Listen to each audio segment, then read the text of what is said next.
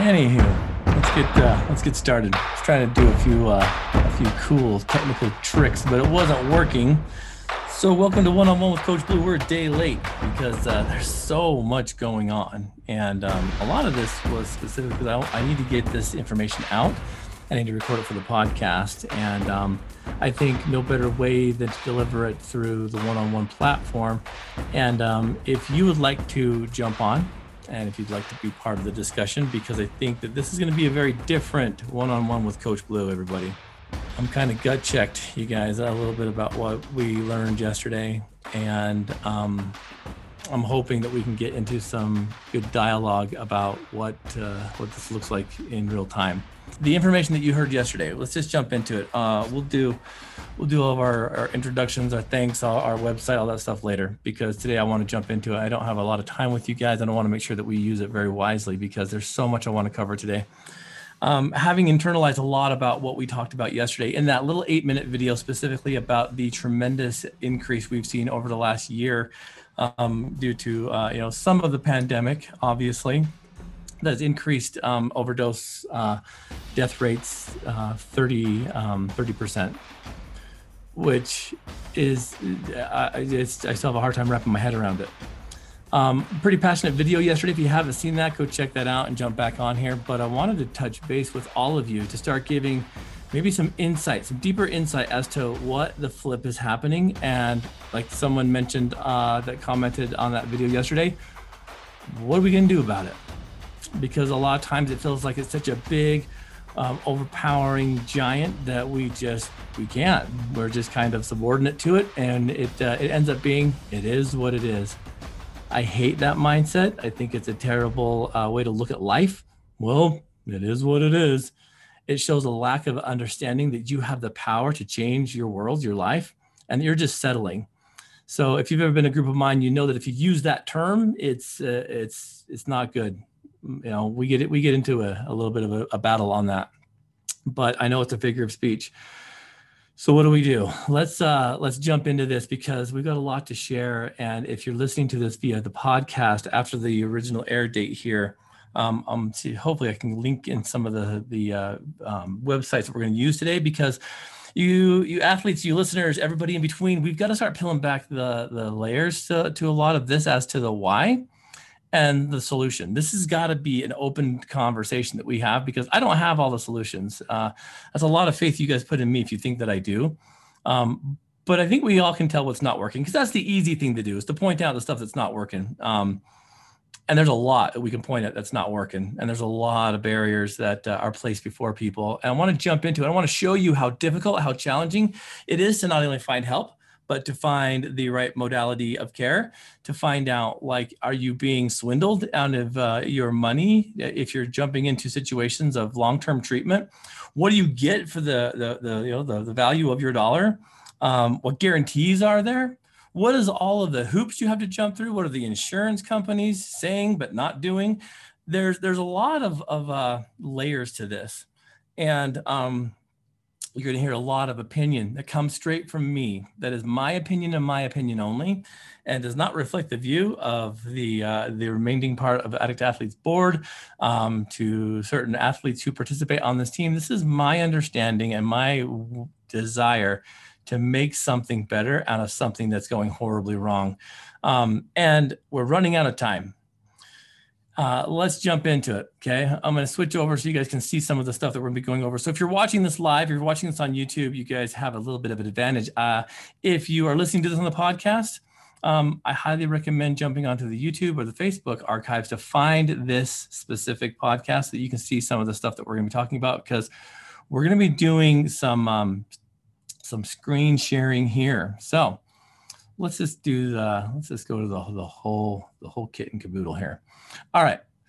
So let's jump into what we talked about yesterday, because I think this is a good place to start everybody. Um, let's look at, at the report that came out yesterday from the CDC that says uh, that drug overdose deaths hit an all-time record for 2020, resulting in just over, because there is over 93,300 people. Um, I think this is kind of mind boggling to me. Um, and let's jump into the why, right? I'll read it straight out. This is from Axios, who actually got this uh, this depiction from the Washington Post, which we'll connect to. But it says deaths from overdose, drug overdose in the United States soared to nearly 30% in 2020, reaching a high record of 93,331 people gone, according to the provisional study um, that was released on Wednesday. So it talks about why does it matter? Well, because it represents the sharpest increase that we've seen in over three decades. People, that is nuts. Okay. So there was an estimated, um, you know, 72,151 deaths from drug overdoses in 2019, all the way up to 92,000. Now, we can blame the pandemic. We, we really can because, you know, stimulus checks come out. I heard a lot of people that uh, got their, their stimulus checks. That was a time that they started to relapse and they got lots and they got, you know, multiple increments of it. Um, I'm not saying that it's because of, of the, uh, the uh, the stimulus checks that that happened but when you have instant cash and you are kind of worried and concerned about your financial future your future in general um, yeah it makes some sense people have access to money they may not have had um, so we can get into a lot of the variables that aside the systems the situations and the things that should have been in place prior to all this that could have helped maybe taken some edge off of this through the Trump administration, through um, you know Obama's administration, things of that nature, um, didn't quite hold up to the to the the dam that broke, did it? So I love the fact that we get into these situations where we start looking to the government to help help us, and um, I think time and time again we see that they can only do so much because really um, there's so much that has to be done each cycle of these four-year presidency terms, and if you're lucky enough to get uh, to get two, um, only begins the process, and then comes the next administration that systematically wants to uh, you know, deconstruct everything that was done previously, and so we're constantly reinventing the will. And this is the dumbest thing I've ever heard of. I, you know, I mean, there are elected officials I get, there's cabinet members, there's those things, but when we're restructuring and restructuring and restructuring, when does anything flipping get done? Um, no, there's there's the number one, I guess, uh, little hole in the system is that restructuring too much. We're not getting anything to be like, like long term.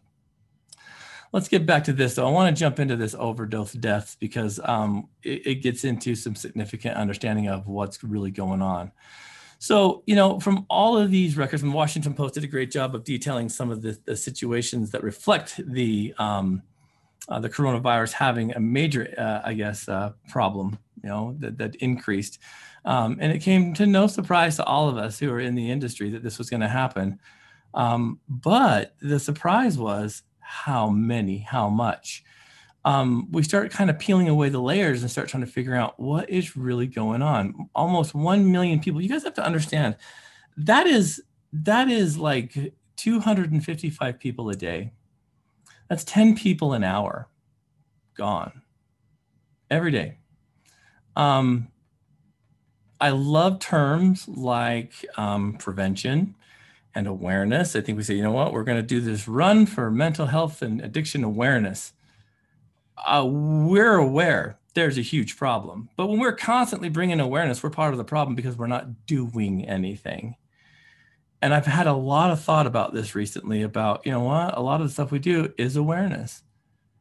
But what is that? Just talking about the problem? We got to start doing, which is why I need your help. I need you guys to start jumping in here and start coming up with solutions because the troops aren't coming. We're the troops. We're losing 255 people a day, 10 people an hour to drug addiction. Okay. Um, huge problem. Everyone who can hear this voice, it doesn't matter if it's right now or if it's 10 years from now, if it's it's the year 2031 and you're listening to Coach Blu and you're like, wow, this guy, he really knew what he was talking about back then everyone that can hear the, the sound of my voice has someone in their life that struggles with addiction.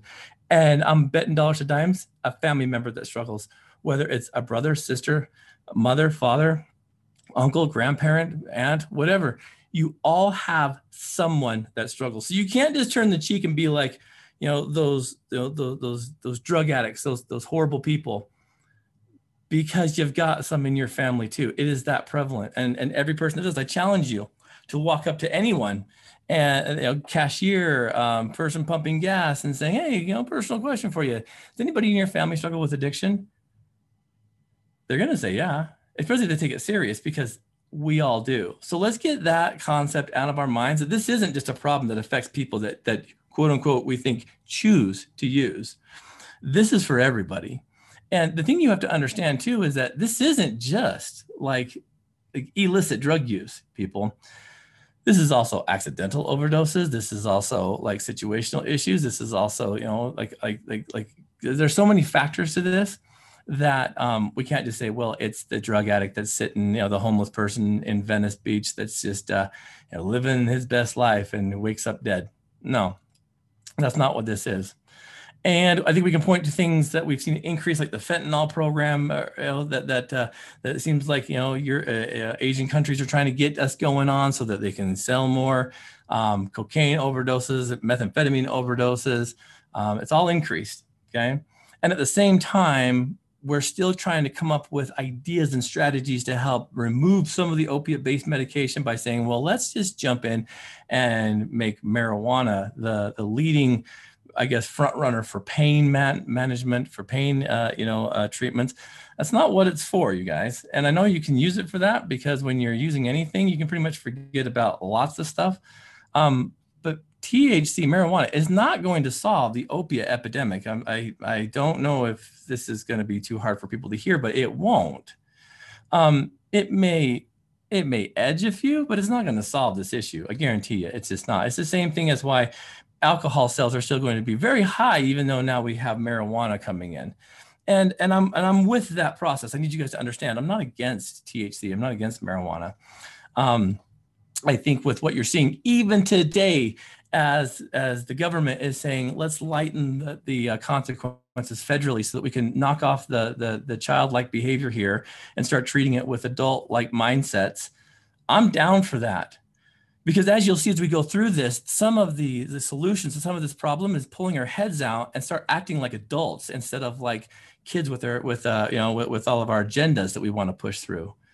And in order to do that, we have to start acting like adults and that's going to be hard because you know again we want what we want when we want it and it's not just you know in a mindset of addiction but it's also just like who we are as individuals.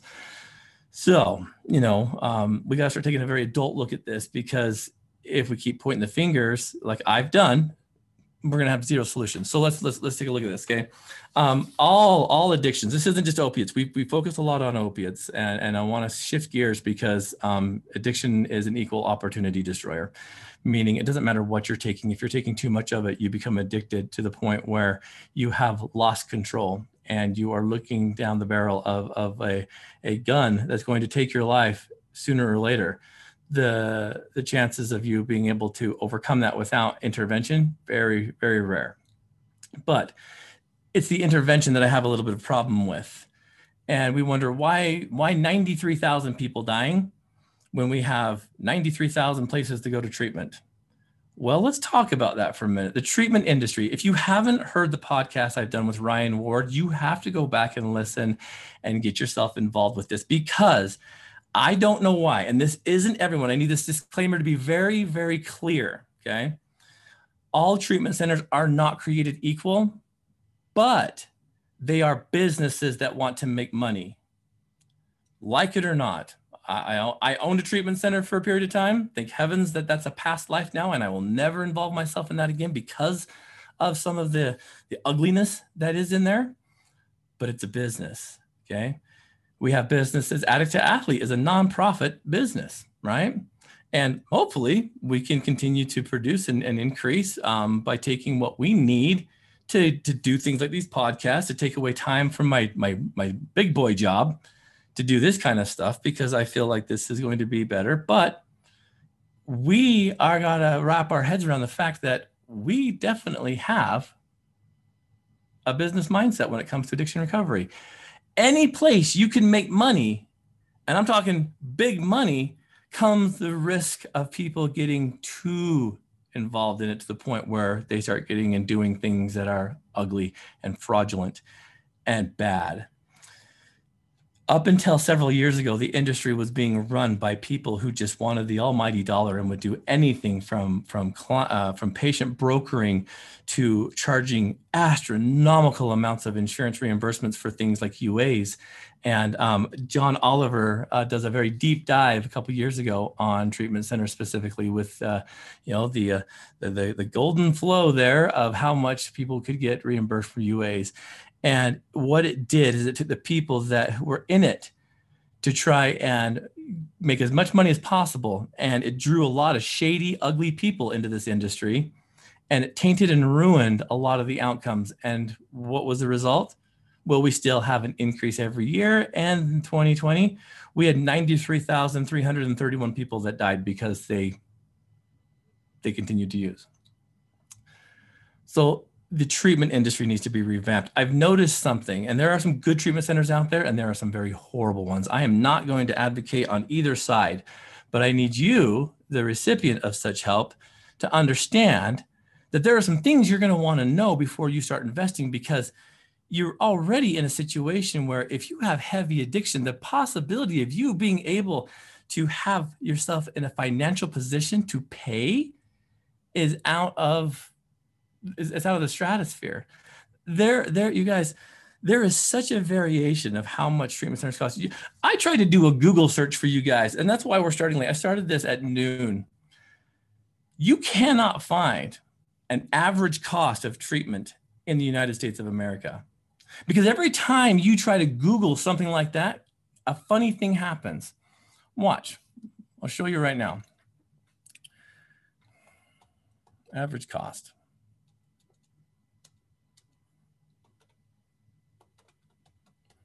of, let's say, addiction treatment. You see, been Googling it, right? Just grab one. Um, average cost of addiction treatment. Well, what happens is, boom, government steps in right first, says, here, you need help, call this number. We'll find a treatment center for you. I started checking on these, you know, uh, the addiction center. First one pops up, you're like, eh, don't see the ad thing there. So you're thinking, okay, cool. You click on that and you're like, okay, let's see. Oh, this is a listing for a drug treatment center, not an average cost. So you're like, all right, well, I don't live in Nashville or Florida, so I'm not going to, to, to therapy or treatment there. You scroll down here and you're like, all right, average cost, let's go here. And then all of a sudden, oh, boom, rehabs.com. So this is a for profit program that helps people find treatment. You call this number, typically you get somebody, they find out what region you're in, and they funnel you to a different place. Well, that's not going to work because all I want to know is how much money do I have to draw into my bank account? Well, let's go down here. So you're like, okay, let's get going down here. And you're like, all right, how much does this cost? Outpatient. And then we're like, boom, drug addiction or drug, drugrehab.com. There's there's no just basic information because everyone's leaning towards making that money that you're trying to find out for their program. Great strategy if you're in a business mindset, horrible if you're trying to literally find help. Because nine times out of 10, you'll call that number that you see there and you'll be sent to a dispatching facility where they'll say, they'll, they'll see what website you're on. They're like, oh, so and so recovery and then they'll say, I need to know how much this is. Again, Ryan Ward did a humongous deep dive on this where he called said numbers, and it's disgusting, you guys, because they don't care about what you're going through. They don't want the story. They want to know how much money can you bring to the table? What insurance do you have, if any? And then they'll tell you. This is a huge problem. So already these people who are on the verge of, of collapse and who are you know rapidly approaching the 93,000 people now that don't make it every day already they're hit with roadblocks because they don't know what they're doing. They're calling something that they're googling. Google's a business too. And a funny thing i found out about about about ads and stuff and who knows this will probably all get taken down because we're you know we're talking bad about some of the inner systems of some of these things but after all that patient brokering and after all the shenanigans that some of these treatment centers did to people, um, the government stepped in and said, no, no, they need to be legit. They need to people that, that are doing this. You know, I know of a person, I kid you not, who made a fake treatment program, a fake, 100% fake, had zero ability, zero ability to bring any clients into his facility, AKA his home. And the crazy thing about this individual was, as people would call, he'd say, Well, you know what? I don't have I don't have beds at my location. Well, no kidding. You don't really have a treatment program either. But I work really closely with so and so treatment center. I could probably get them to, to, to let you in. They're, they're a great facility and blah, blah, blah. And he says, let me give them a call. Let me see what they're and I'll have them contact you. That person called the treatment center that he, you know, licked his finger, went down his, his role and said, well, you know, who's going to pay me the most? That person would call the treatment center and said, hey, I have a potential client for you. And this potential client's going to pay lots of money. He's got great insurance. Um, you kick me back some finder's fees here, and I'll funnel this person over to you. And that program, who's probably desperate and needing to fill their beds because they have overhead, they have their business, right? They do it. And what happens? That person calls back that person who is looking for treatment and says, Hey, you know, again, thank you for reaching out to mine. And ah, oh, i wish I wasn't full. But this program here, go right ahead. They want to talk to you. Well, patient brokering is a disgusting thing. And this person, because he was so, I guess, early on in, in understanding how these intricacies work, guess whose program popped up first when you Googled treatment centers? He didn't even have a treatment center, it was fake.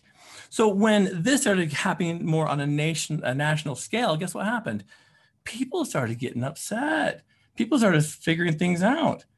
And the government stepped in several years ago and said, not okay, patient brokering over, which is fantastic, right? And then the government said, there's going to be this new thing.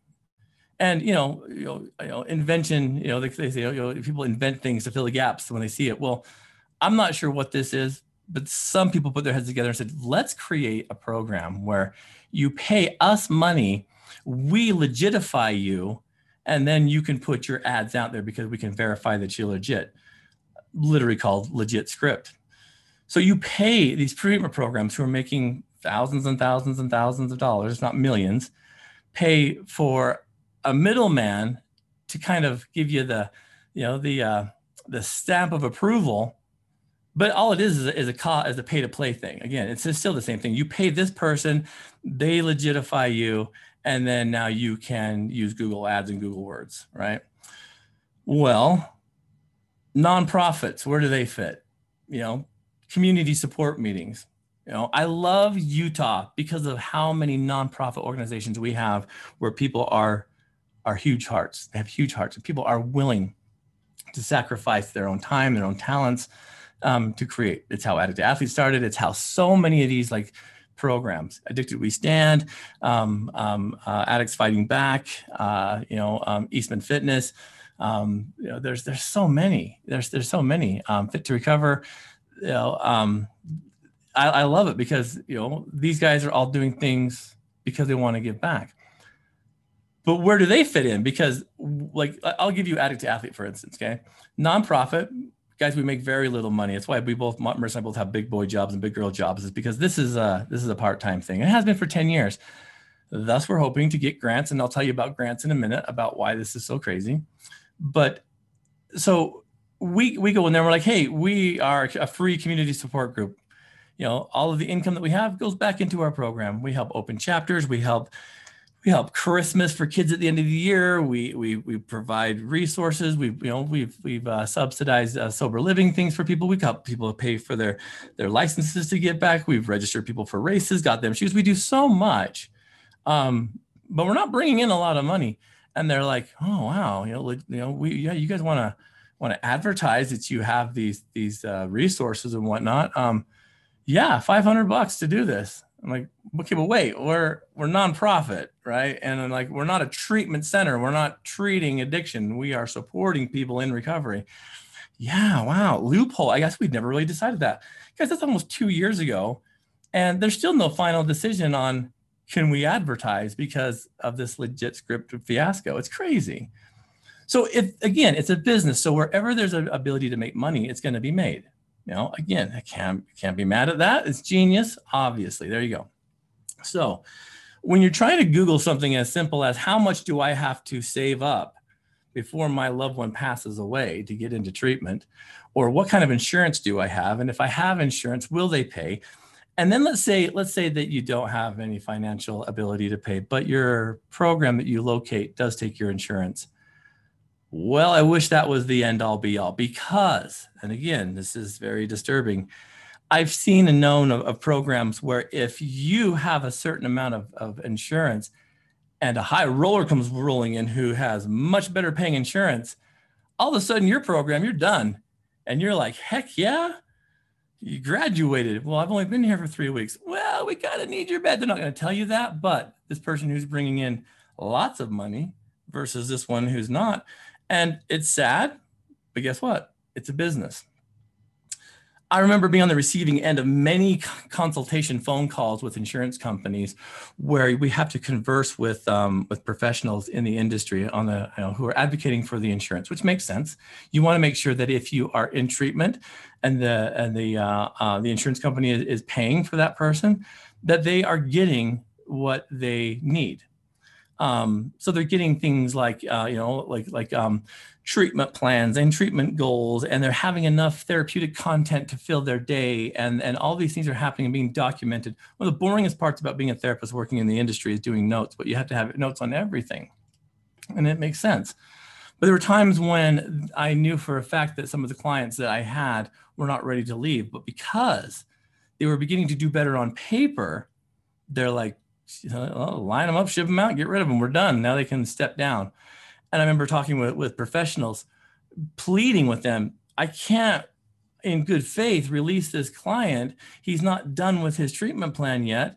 And it's a holiday weekend. He's going to go out and relapse. And they're like, oh, yeah, you know what? Yeah, we'll, yeah, we'll, we'll, we'll take it back to, uh, to the partners. We'll, we'll find out. And then the insurance company tells the, the, the people doing the, uh, the paperwork, yep, they're, they're, they're done. They don't want him to stay there so, you guys, there's so many stupid loopholes like this. And I get it. I can't be upset because again, if if people are paying into insurance and it seems to be draining exponentially through people getting treatment, um, I can understand why people want to protect their bottom line. It makes sense, but it tells me that we need to rehaul and overhaul the system. It's not working. You know, people get into treatment centers to, to buy them and to and to operate in them with I think intentions to do good. They want to help people, and that makes perfect sense, and I, and I love that. Um, but when money starts coming in, and, and, you can see how much you can truly make, man, it, it can make people go rogue with it. And so, I understand where that happens.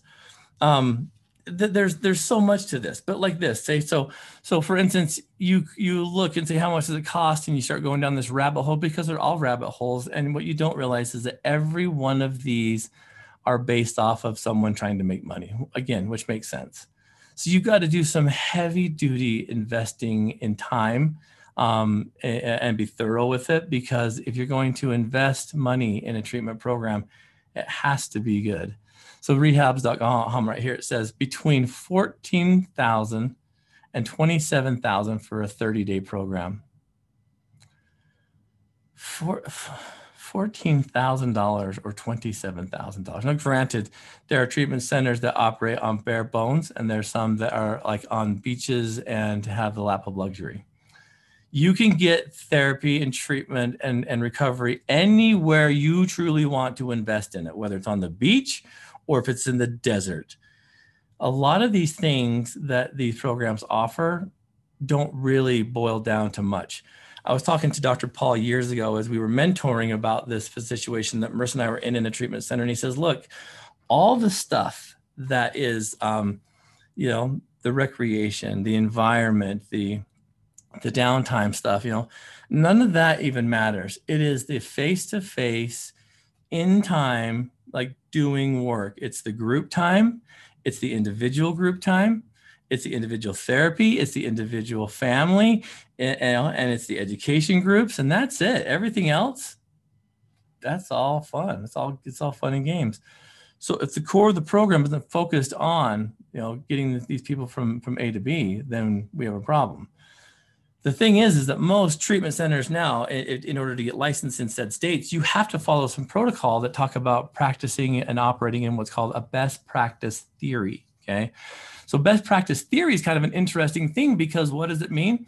Well, evidence-based treatment refers to treatment that is backed by scientific evidence. Okay, so scientific evidence.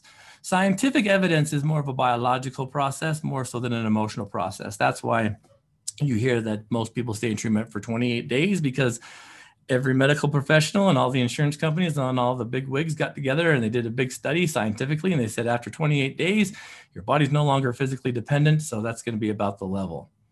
Well what about the emotional and the mental parts right? It's going to take years but of course we don't want to keep people stuck in that but the interesting thing about about evidence-based treatment is it's pretty wide but it's also very narrow meaning like addict to athlete our model as much as we're trying to do studies, it's not an evidence based practice. We know it works just because we see it work, right? But when we try to submit for grants and things like that, they want evidence based, which is kind of a crazy thing because it changes so much. How do you measure things that can't be measured? Like um, when I see the athletes cross the finish line and they're just like energized and they're like, this was the coolest thing ever. And I loved being out there and the, the, the spirituality that I felt how do you measure that? And how do you measure it repeatedly, repetitively, and, and repeat it so that you can start getting some numbers because everything's done by numbers.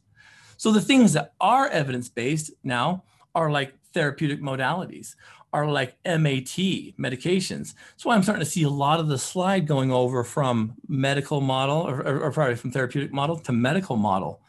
I forecast a time when a lot of the pro- private programs are no longer available and it goes through the medical model in order to get treatment for, for, for addiction.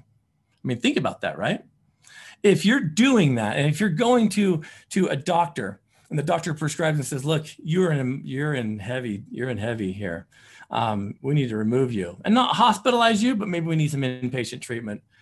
But you're only there to the point where the physical parts of you begin to recede and then we put you back into place into a therapeutic system. And then that therapeutic model turns into you know maybe maybe a few a little longer in uh, what's called uh, you know uh, intensive you know uh, inpatient. But then you go to something called php which is like partial hospitalization. And then into iop get yourself out there and i think the faster we can move people into a situation where they can have their freedoms reestablished with the correct support because it's not great and there's not a ton of money in the IOP. That means like intensive outpatient program, meaning that they have a life and they come to treatment in the day or in, at night, whatever fits their schedule. And then they go home back into their environment. So IOP and GOP, which is general outpatient, this happens way after all the glorious, expensive, kind of heavy duty, we need to keep you here as long as we can mentality in residential treatment.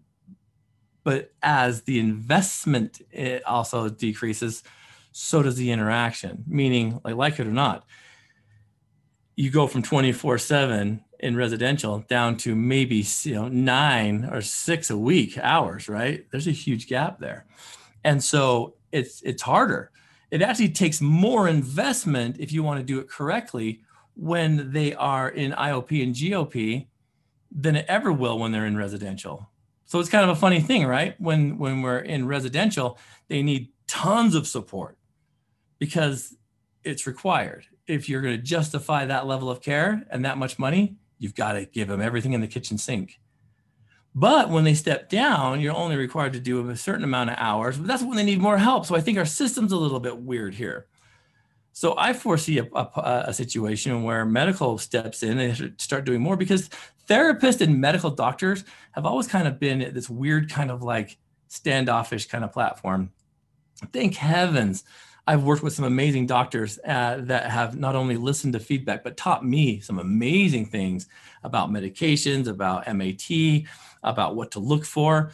Um, I've had some doctors that are so pompous that they don't even want you to like mention their name because they are the gods of of, of this. Well, okay, you went to you went to school a little longer. You certainly get paid more than me, but I get to see this person every day. You get to see him on his doctor's appointments and, and hopefully read some notes. But the crazy part about that, when you get a good, strong medical model, and, I, and they're out there, there's some here in Utah that I'm like very, very good. Um, you know, again, uh, you want to listen to a good doctor that knows a lot about MAT, right? Jump onto our podcast. You, will you'll, you'll find um, uh, Blake Rapier, who is an amazing individual in this industry, um, who gets it. Uh, when I listened to when I was able to interview Blake, his podcast changed my life just because I'm like, ah, he gets it. So they're out there, but you got to do, you got to dig deep. You got to find the stuff. So that being said, evidence-based treatment. So you go to a program that say um, uses a community program, much like what you see in 12 steps as their baseline for their program.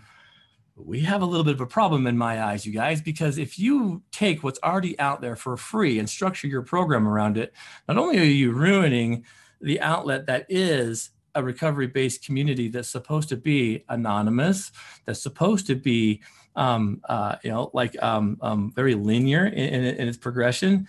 And you go through there and you try to, to use you know, their, their traditions against them I think that's a little bit bizarre. Why in the world would you pay for something that you can get every day at almost every church or, or, or, location in, in the city you live in for free?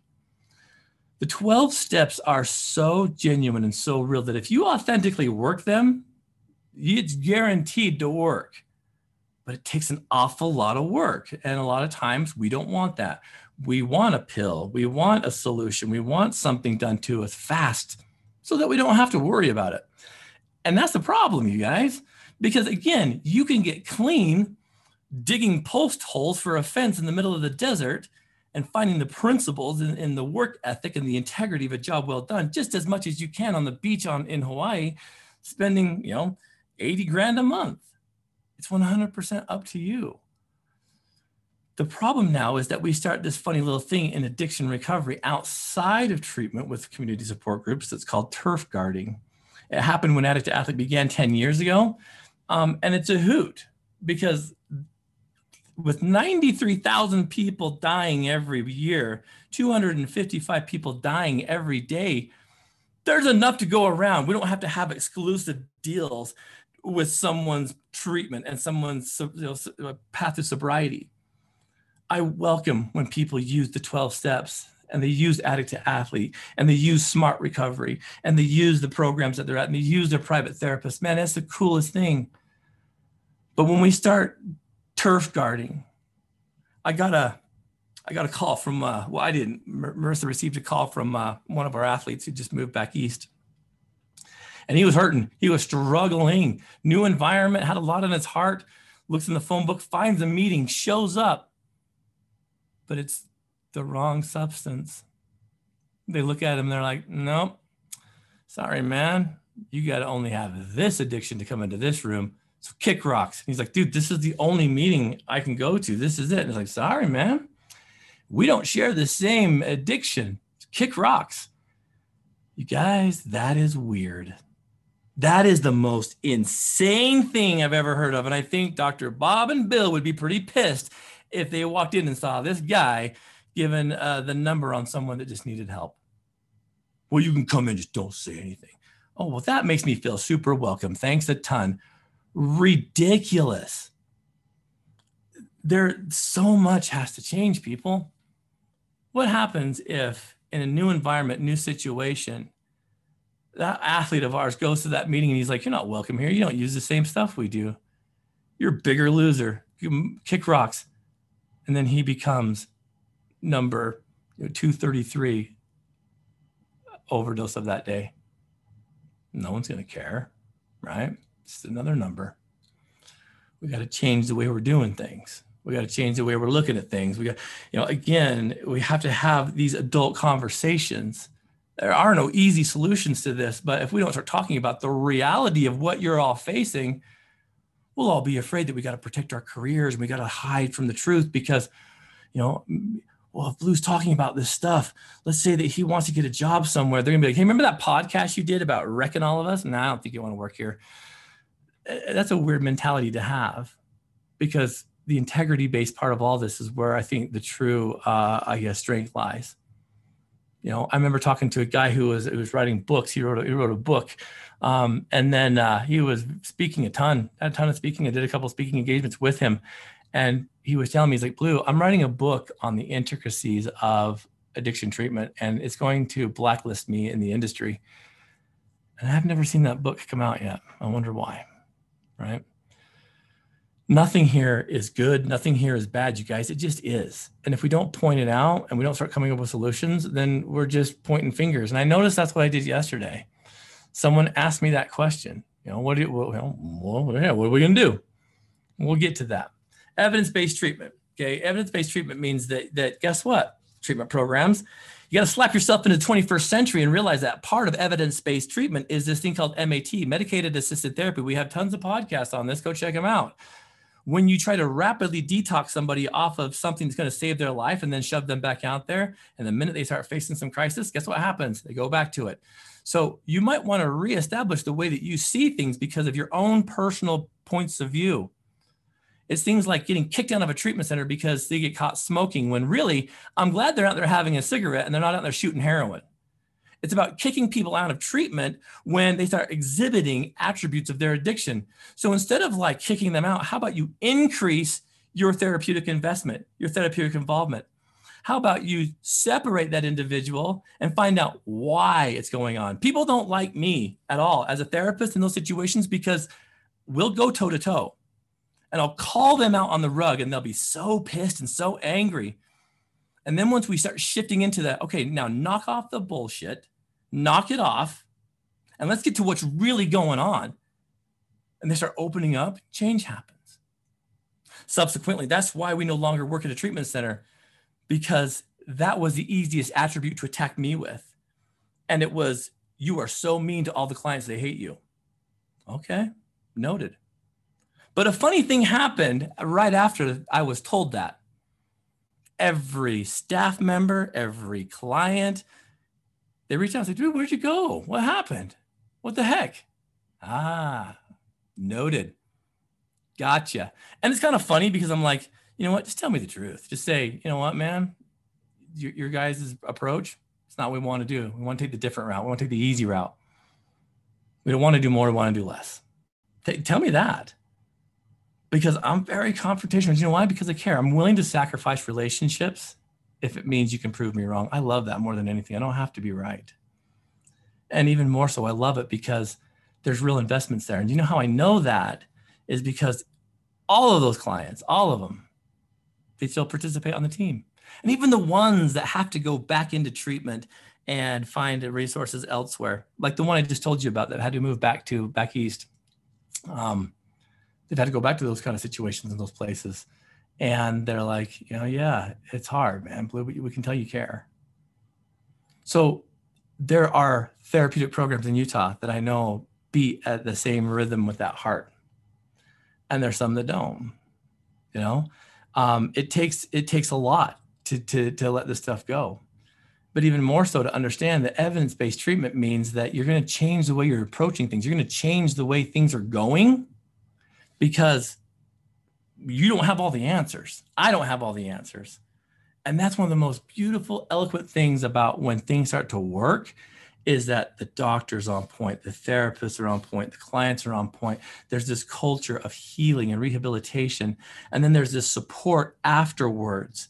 You know, that, uh, you know, one thing that's always intrigued me about this team is that because of the relationships they build here, build here, people keep coming back and it has nothing to do with me. It has everything to do with what relationships they build here. We have people that have been here for 10 years. Why? Because they're real relationships. Um, I know treatment programs that operate the same way, and there's this camaraderie and this longevity of the relationships that are just they're amazing. And the culture they have of like, if you're hurting, you come back, check in. You know, um, the industry's hard though you guys. It's a hard industry to be a therapist in to be you know a, a, a marketer in because there's so much challenge right? Um that's that's why i'll never get back into that industry. It's it's not worth it to me. I'd much rather do it this way and help put, point people in, in in the way that i feel i can help them best than to try and and help them uh, I, I guess uh, invest time that they could probably use better elsewhere. I didn't like I didn't like that aspect. Let's get back into this, okay? So we look at this evidence-based treatment. We start looking down here and we start thinking, okay, well, what is, what is this? This is you know getting down into some things like MAT, some therapeutic modalities. But in order to do that, you have to find a treatment center that has best practices, okay? And that's not easy to do because they'll all tell you that they have all kinds of statistics on how much their success rate is, and no one can tell you that because in order to do that, they have to have these outcome studies after treatment. You know how hard it is to find people after they've left treatment, specifically if they didn't have the best experience there, or maybe they had a wonderful experience but but are done and want to move on with life. And every six months they get this phone call. And I know that it's one of the hardest things for people that, that really do like put in the work to find this stuff is to have people like reinvest and, and say, hey, how you doing after a year? How you doing after a year and six months? How you doing after two years? Pretty soon it's like, would you, I'm, I'm, done, you know? Or they're so embarrassed because something's happened. They don't want to disappoint you. So guess what? Believe it or not, they lie. They tell you what you want to hear. And then we take all those numbers and we're like, evidence-based practice, check this out. No, it's not. It's not at all. You know, it's, Marissa and I are coming up with this with this stuff because in order to in order to apply for grants, which you know, it's funny. Everyone says, you know, 501c3 is going for grants. We've written tons of grants, you know, and the hardest thing is finding a grant writer. Uh, these people are like elusive. And so we have to learn everything ourselves, which takes more time and more investment and all this stuff. Um, and it's interesting because the grants that we go out for, it's a hoot. And I'm not saying that I'm bitter, but I'm just curious because when we missed out on some of these grants, I thought, man, we had really good ideas. It's because we're doing too much. So I made a little funny thing about the CDC yesterday, and I used the word prevention. Prevention in drug addiction is funny. It's a funny thing because it's always this preemptive strike. It's like the DARE program or the Just Say No program that really only reaches the people that won't do it in the first place. And so I love prevention, but I think again, we need to restructure the way this is doing it. Instead of like showing up with some water bottles and some soft footballs and throwing into people in parades and stuff, we got to start looking at different ways to do this. Action oriented investments in your community. Okay. Um, and, and I like it, but I'm telling you, I've seen notes where we've lost out grants and had these things to train sober coaches, to open community programs, to to to get chapters open, to start strengthening communities by by parent-child relationships. You know, you've seen it on Team Addict to Athlete with our minor league. Our minor league and our and our athletes and parents runs deep, and you know, having these these these activities, these investments, this education at their fingertips, our online program, it's all there at your fingertips we need the grant money so we can continue to lessen the big boy job so we can keep creating for your benefit, right? And so when we don't get it, it's a little bit of a sting. But then we find out that the reason we didn't get it is because it was going to somewhere else. And then we start finding out that for months, some of the dialogue is what kind of font to use on a sign they're going to hang up. What? Meanwhile, 255 people a day you guys, it's hard to fathom. It's hard to swallow. Things have to change. And I know the people that are making those signs, they, they're doing it for a reason, doing it for a purpose. But that should take 35 minutes at tops.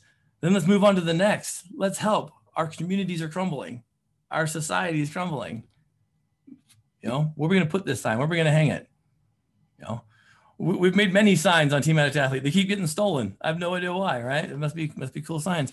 I'm just like, it, it's crazy because the whole system needs to be overhauled. So we're in here doing evidence-based treatment. We're trying to find me- methods and, and, outlets and stuff. So I'm thinking, all right, well, so then what is the current administration doing? What are they doing to help us? Because, and I gotta probably wrap this up soon because I'm probably driving you guys nuts. You know, and on a connection there with that that that uh, you know that huge CDC release, well, we get to find out what President Biden and and and and uh, you know Vice President Harris's um, uh, thoughts are for what they want to do. And this here is the problem, folks, is because every couple years we get a new one of these because we keep changing. Now, if you want to say, well, Trump does a better job, not really. We I went back and reviewed all of his stuff too. Um, lots of words, very, very little coming out. You know, and, and part of it is because it changes too fast. You know, when he came out and said, we're going to change opiates, we're going to do this, we're going to research non-addictive ways and mentalities to help people and we're going to spend all this money. Guys in 2015 they were operating off an overdose death at a rate of 52404 you know several years later 93000 something's not working. Look at the numbers. If you're a number kind of guy you like those kind of outcomes look at the numbers. Something's wrong. So sorry if we would have started implementing some of these things and getting them out in, in full force, if we would have taken it as serious as we should have been, the 2020 pandemic and what we saw now wouldn't shouldn't have been as, as hard as it was. There's no way. But if you start reading these drug policies, you start seeing it's not about helping everybody. There's a lot of weird stuff mixed in. And don't get me wrong, it needs to be. But drug overdoses are now the leading cause of injury. In 2015, by the way, President Trump um, outnumbering both traffic you know, accidents and gun related deaths. Yeah, it's pretty pretty serious because this is even an increase from when we started kind of calculating. And I know, again, you know, I don't want to use that number as a modality to put you in fear. Just like I'm so glad that that stupid sign on I-15 is now gone that says there are so and so many people in Utah that have died over the last year. You guys, that number was never correct and was always false because it was given off of false information because this stuff doesn't come out in real time. That was there as a scare tactic to scare the shit out of you so that you would go spend the money to get help and it worked. It's great marketing, I'm telling you. I looked at that more than I ever did when I was looking at the time and temperature. And now it's something else. Uh, it's, it's finally changed. It was never correct. And they go, oh, yeah, I know what? No, on average, uh-uh.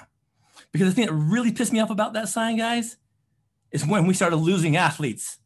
And when we lost Carly and I drove by the next day and it had upticked three, four, or five numbers, that made me even more angry because now they're just counting her as a number. They're not counting her as a real person. So I thought that's a very counter-inducive sign right there. So I'm glad it's gone. But when President Trump started figuring out we have a huge problem, we were only at a mere 52,000 people every year. Now we are so much higher. And what are we doing?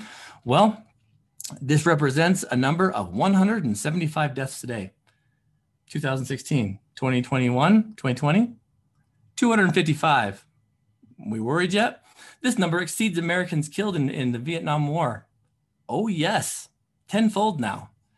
And we go through all these scary statistics, but then it's like, well, what are we going to do? What are we going to do? These are great statistics and they're super scary, but what are we doing, right? Well, we're putting money into it. We got a billion dollars going here. We got $800 million going there so why isn't anything going down? Where where is it being disconnected at? We got to find out where it's being disconnected at. You know, is it going to programs to help hire more staff to help op- operate bigger bigger facility? What what is it? Right?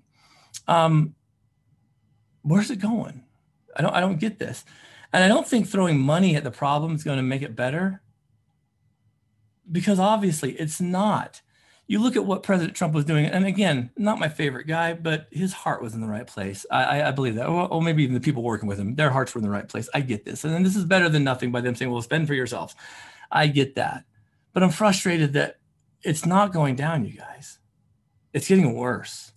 Um, and if some of these things that we could have implemented that he put out there was really enforced, we wouldn't have 93,000 people gone. We, we just wouldn't. So what is it, right? What is it? Well, you know, again, down here, you know, like you know, the Department of Justice, you know, opiate fraud, you know, yeah, Pfizer, all or whatever, you know, um, Purdue, whatever. We yeah, they they got nailed, right? He do? Because what does it do? They're not going to hurt. They're not going. To, they don't care. They they got so much money. They're going to be fine. They're going to be able to settle these things, lawsuits. And they're going to be fine. But meanwhile, we just keep increasing. And then we thought, well, we want to, you know, like really kind of going after these healthcare fraud takedown. I'm all for that. Thank you, President Trump, for that. Yes, for sure. And then we want to start looking at, um, you know, taking down the Chinese fentanyl manufacturers and all this kind of stuff. Well, I'm not sure how great that's going. I don't, you don't hear too much news about that. Um, so who knows? Maybe they are, maybe they're not. But if we have 93,000 people dying, mm, something's still getting through. We want to secure the UN agreements by making it harder for criminals to get fentanyl. Fentanyl, fentanyl, fentanyl. That's a big deal, fentanyl, obviously. But again, guys, people, that's fentanyl's a corner of the market. There's so many other things. This is talking about all substances. When this came out, we were in the middle of the drug or the opiate epidemic. And people were so focused on, on opiate epidemics. Guess what happened? Methamphetamine overdoses increased, cocaine overdoses, everything else started popping up. So it's like, well, shoot, it's like the, the, little Dutch boy trying to put his fingers in the in the dam and the dike before it breaks. It's, it's what this is. So my hat's off to him for, for doing these kind of things. But when it boils down to, I haven't seen much change in our world, you guys. I just, I just haven't. And so I'm not saying it hasn't happened. I'm just saying, you know, well, what's going on? Same thing with the Biden and Harris uh, uh, thing. So this is their this is their solution right now. This came out yesterday with uh, with in regards to the the new numbers. Okay, by April 1st, in their inaugural year, Okay. They want to expand access to evidence based treatment. What the flip does that even mean? Okay. They want to increase access to people to get MAT, fantastic. To get therapy, fantastic. But what does it mean? Because that's a it's a very small very small corner. Okay, advanced racial equality issues uh, uh, that approach drug policy, they're doing that right now.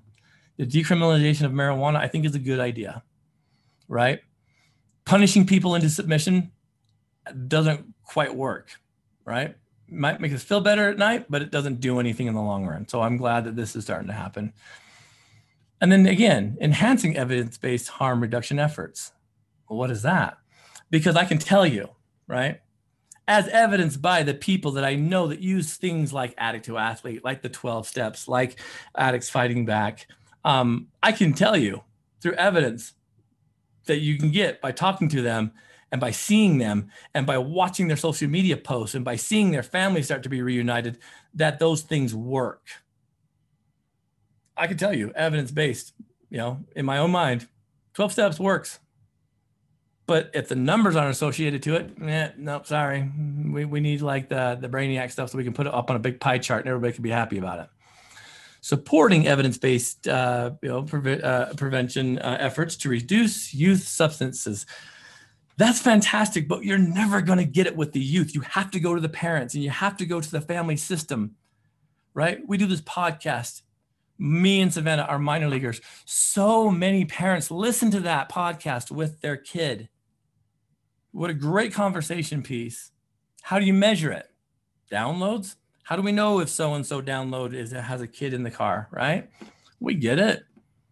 But what is that? Well, that's given some squishy balls and some uh, hand sanitizers and some so some some uh, some foam fingers and saying just say no, guys.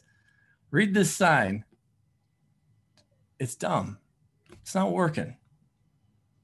But then we have all these things of like, well, we can't, you know, go and tell parents how to raise their kids. No kidding. But if we start inviting families to say, hey, come check this out, come do this, right on it's a funny thing that happens every year uh, during the month of September with Recovery Month, and we have these um, these gatherings. We have these gatherings, uh, recovery days, and they're interesting. I love recovery days. It's interesting because you go there, and it's not a community based outlet anywhere. Anywhere I've seen them, it's not. It's people in treatment programs setting up booths for treatment centers that uh, I guess are there for people in recovery to come look at. Very little public goes there. Why? Stigma, um, you know, advertise, who knows, right? We've got to start knocking down some of these walls and some of these barriers and start getting into the hearts of everyone. And you know, it's it's easy to think that when you're in a certain niche in the industry that this is all that's there, but it's not. There's so much more. This evidence-based prevention efforts to reduce youth substance use that's not going to a school and having a dare week. That's not what this is about, guys. It doesn't really work that well. I noticed when I started treating their parents with respect, guess what happened? Their kids started to come. One of the most amazing things, and how do you measure this? You can't. So is it evidence based? Meh, not really, because we don't have numbers on it. Because we don't have numbers on it, you're not qualified for for grants and for support.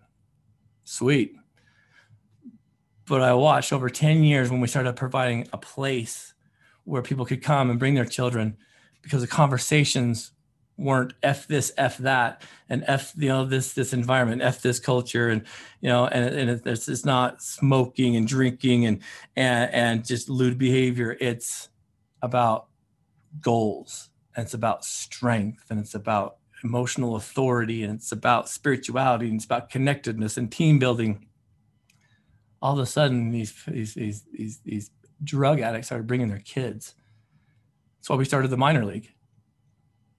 And I can tell you, I've watched this now. I've watched several of our minor leaguers grow up never having touched or used alcohol or drugs because they watched what their parents went through. And now these kids are getting married. And now these kids are building relationships. And now they're going to school. And guess what they are? They're champions because they understood what it was. It wasn't taboo and they saw the change because they all did it together. But if we go to the high schools and we say, just sign this petition to just say no and all this kind of stuff, it's not going to work. It's not going to work. You got, to do more. And we're always afraid about stepping on toes, and we're so afraid about like how we'll be perceived and garbage. Garbage. It's time to start looking at this like adults.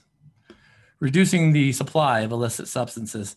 This is a hoot because what does that really mean, right? This is like the Colombia planes flying over, dropping kilos of coke on the border.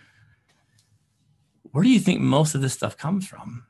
I mean, don't get me wrong. I'm sure that there's still a lot going on over the border, but this is there's there's more to this, you guys.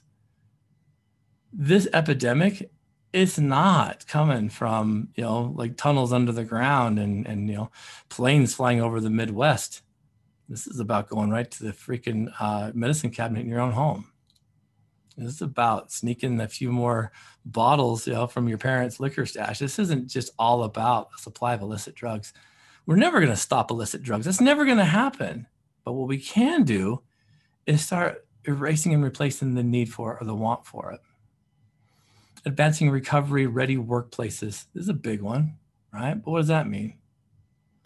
So many times I've seen people who have been honest with their employers uh, get like so much in return.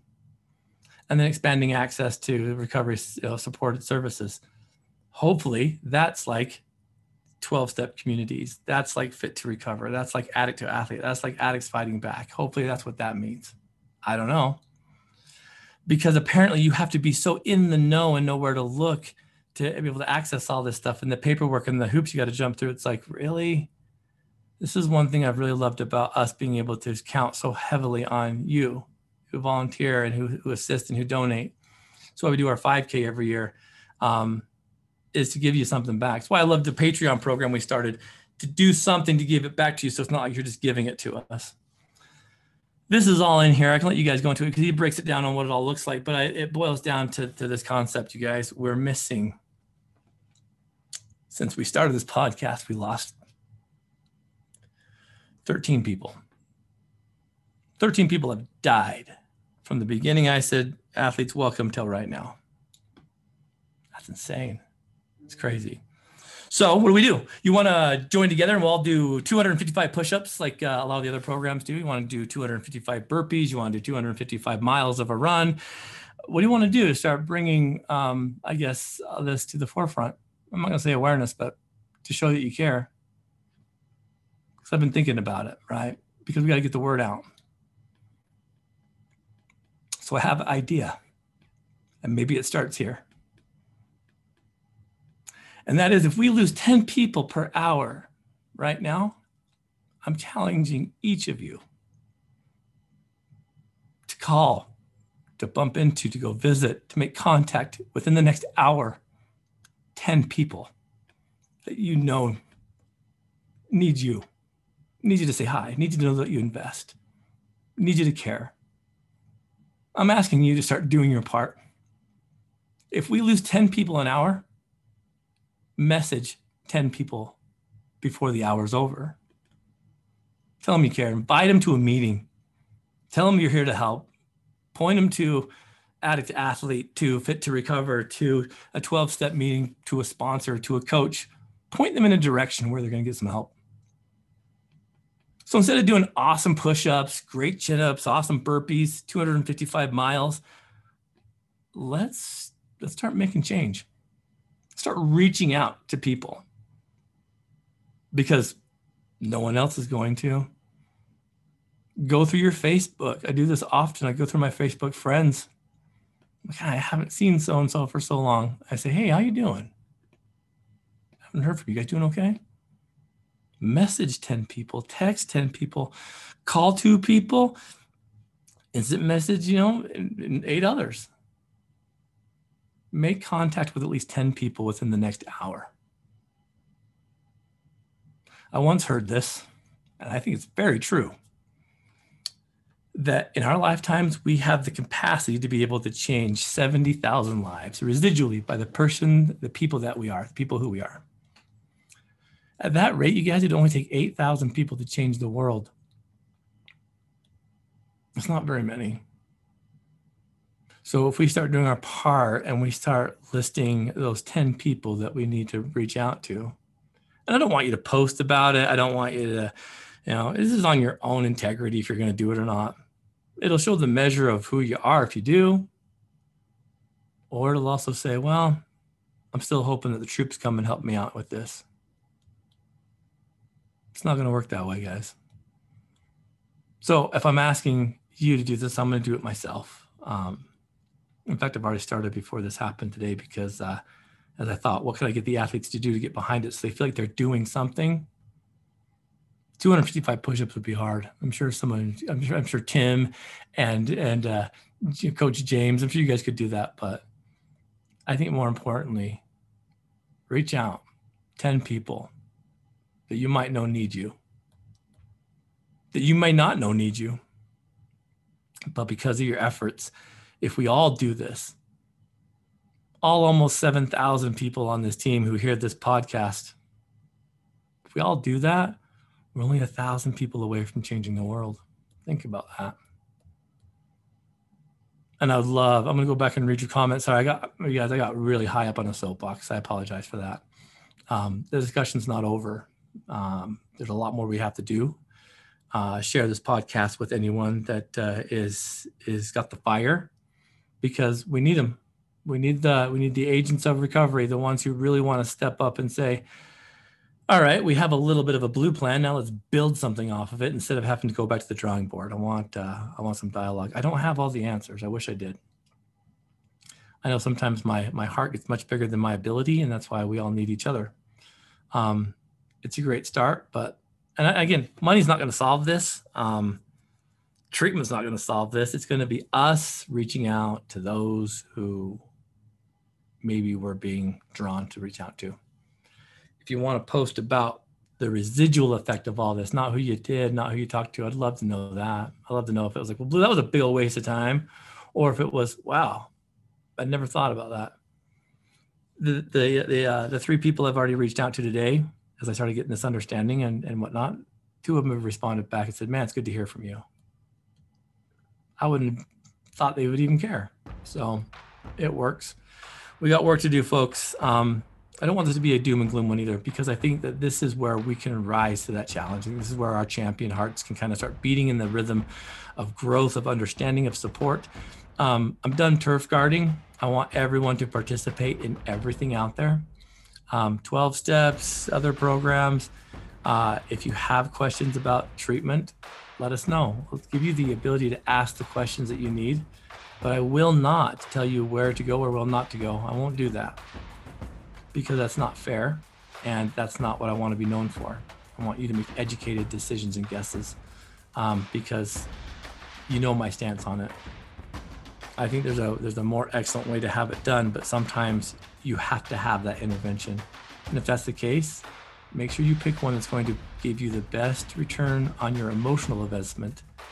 Be very cautious about the financial stuff it's hard. We're all kind of in a little bit of a, a problem right now because of that. So let's not add to the financial distress. Athletes, it's been it's been an absolute pleasure and an honor to spend the time with you today. I was like I was like I'm gonna take questions all this. Look at this, man. I ran all over you guys. I apologize for that. Let's keep the dialogue going. Let's keep the the uh, um, the, the, the, Facebook chat up and running. And uh, if you guys want, maybe we can do a live panel Q and A with a few people around the state. I'd love to get some more people in here. Um, I want to really get one of my mentors in here, who taught me a lot about being very cautious about the way we approach things.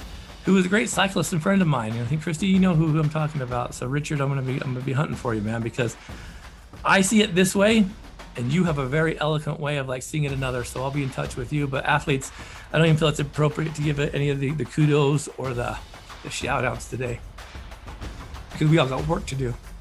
We just have 10 people we got to contact. So let's not waste any more time. Until then, please turn the mess into a message. People need to hear it.